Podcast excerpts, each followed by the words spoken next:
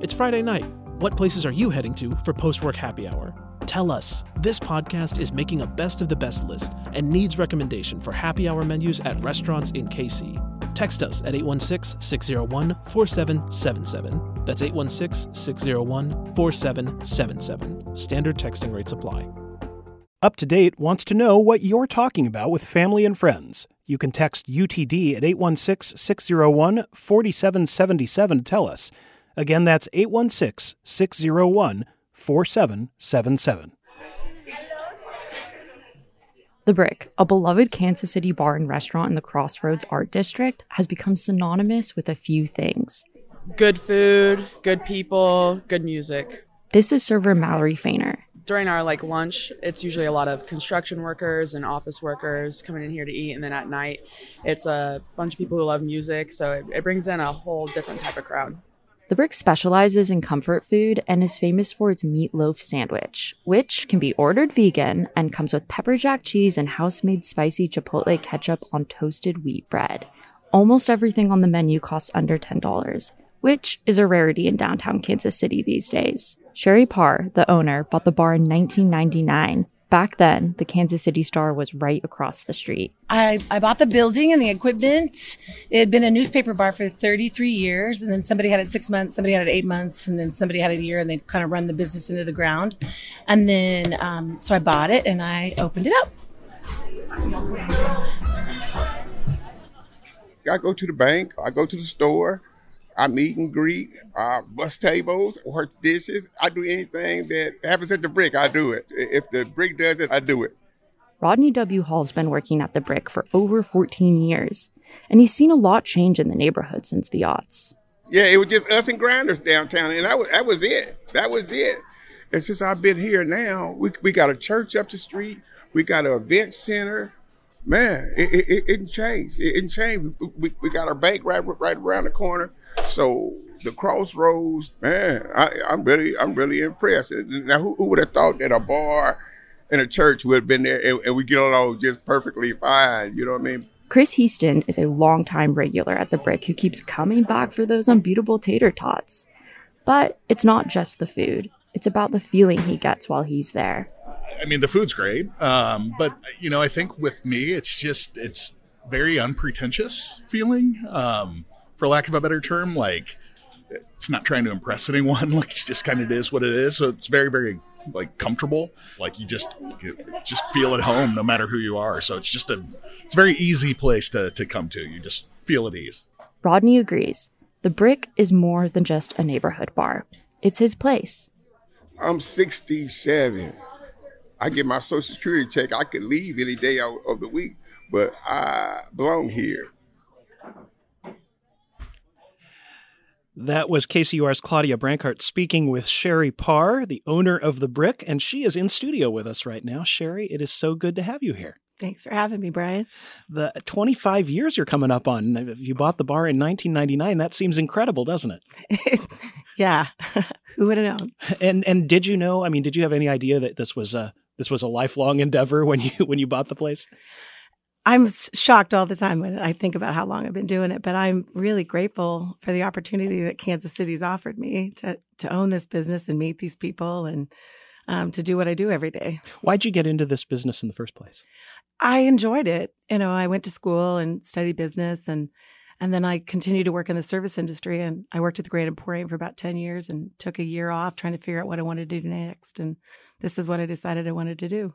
I know that uh, the location of the brick, uh, especially back in the day, right by the Kansas City Star, turned, made you kind of a newspaper bar.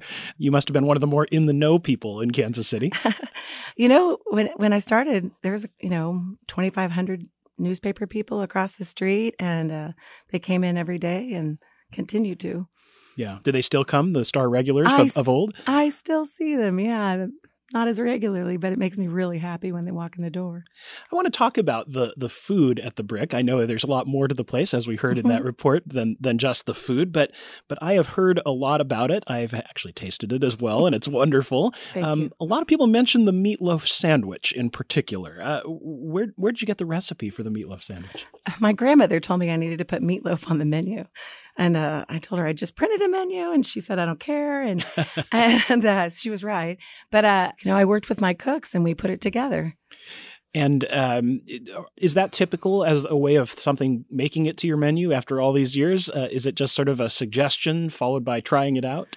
Uh, you know, we we do daily specials every day, and every and you know some of those specials like hit and become requested favorites, and so they they get put on the menu usually. Stay with us. We'll be right back.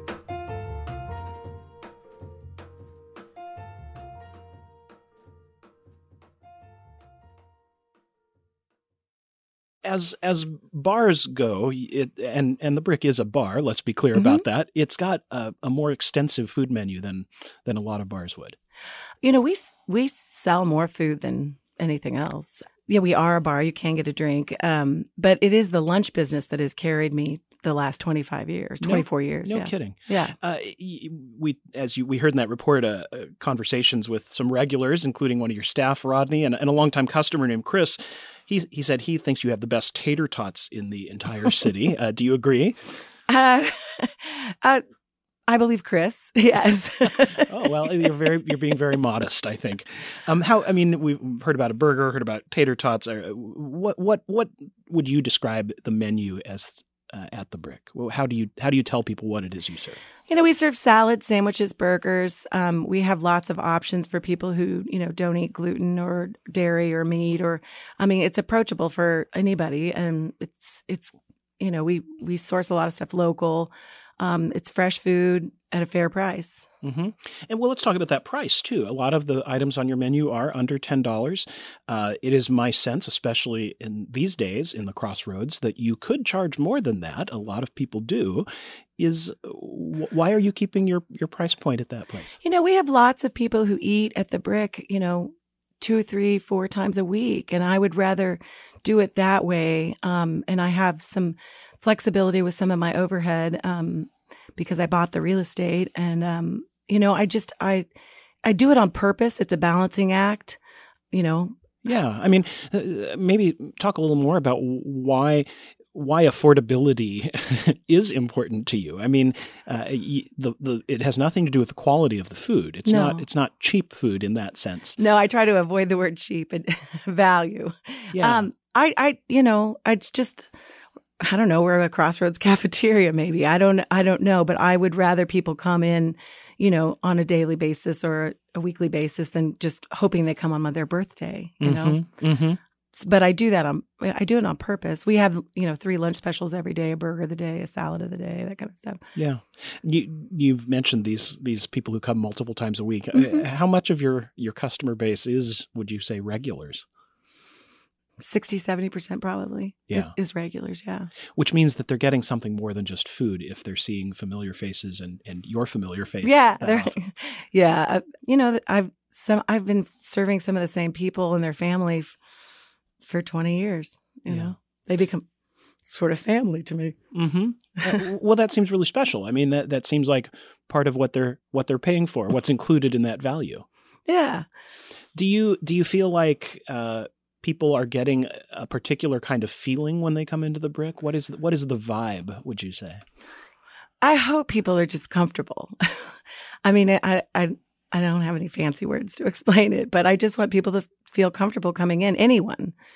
We heard from Rodney, uh, one of your staff members, who who does a bit of everything at the Brick. He said um, he talked about how the neighborhood has changed, and and certainly that's that's undeniable. How how have you seen your business change as the Crossroads has evolved these last couple decades?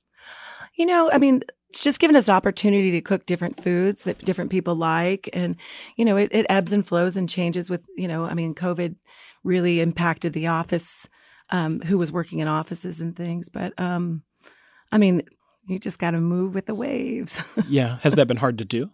No, no. I mean, but it's essential, you know, to know who's in the neighborhood. Is the brick going to be around a long time to come? Sure. I hope so. Yeah. I still love what I do, so I don't see anything changing. Did you ever think about moving, about growing it somewhere else, about other other possibilities that the the other forms that the brick could take? Um, I've been approached, but I I I like the size that I am, and and I don't want I don't want to be bigger, and I don't I don't want a franchise, and I don't you know I like what I do.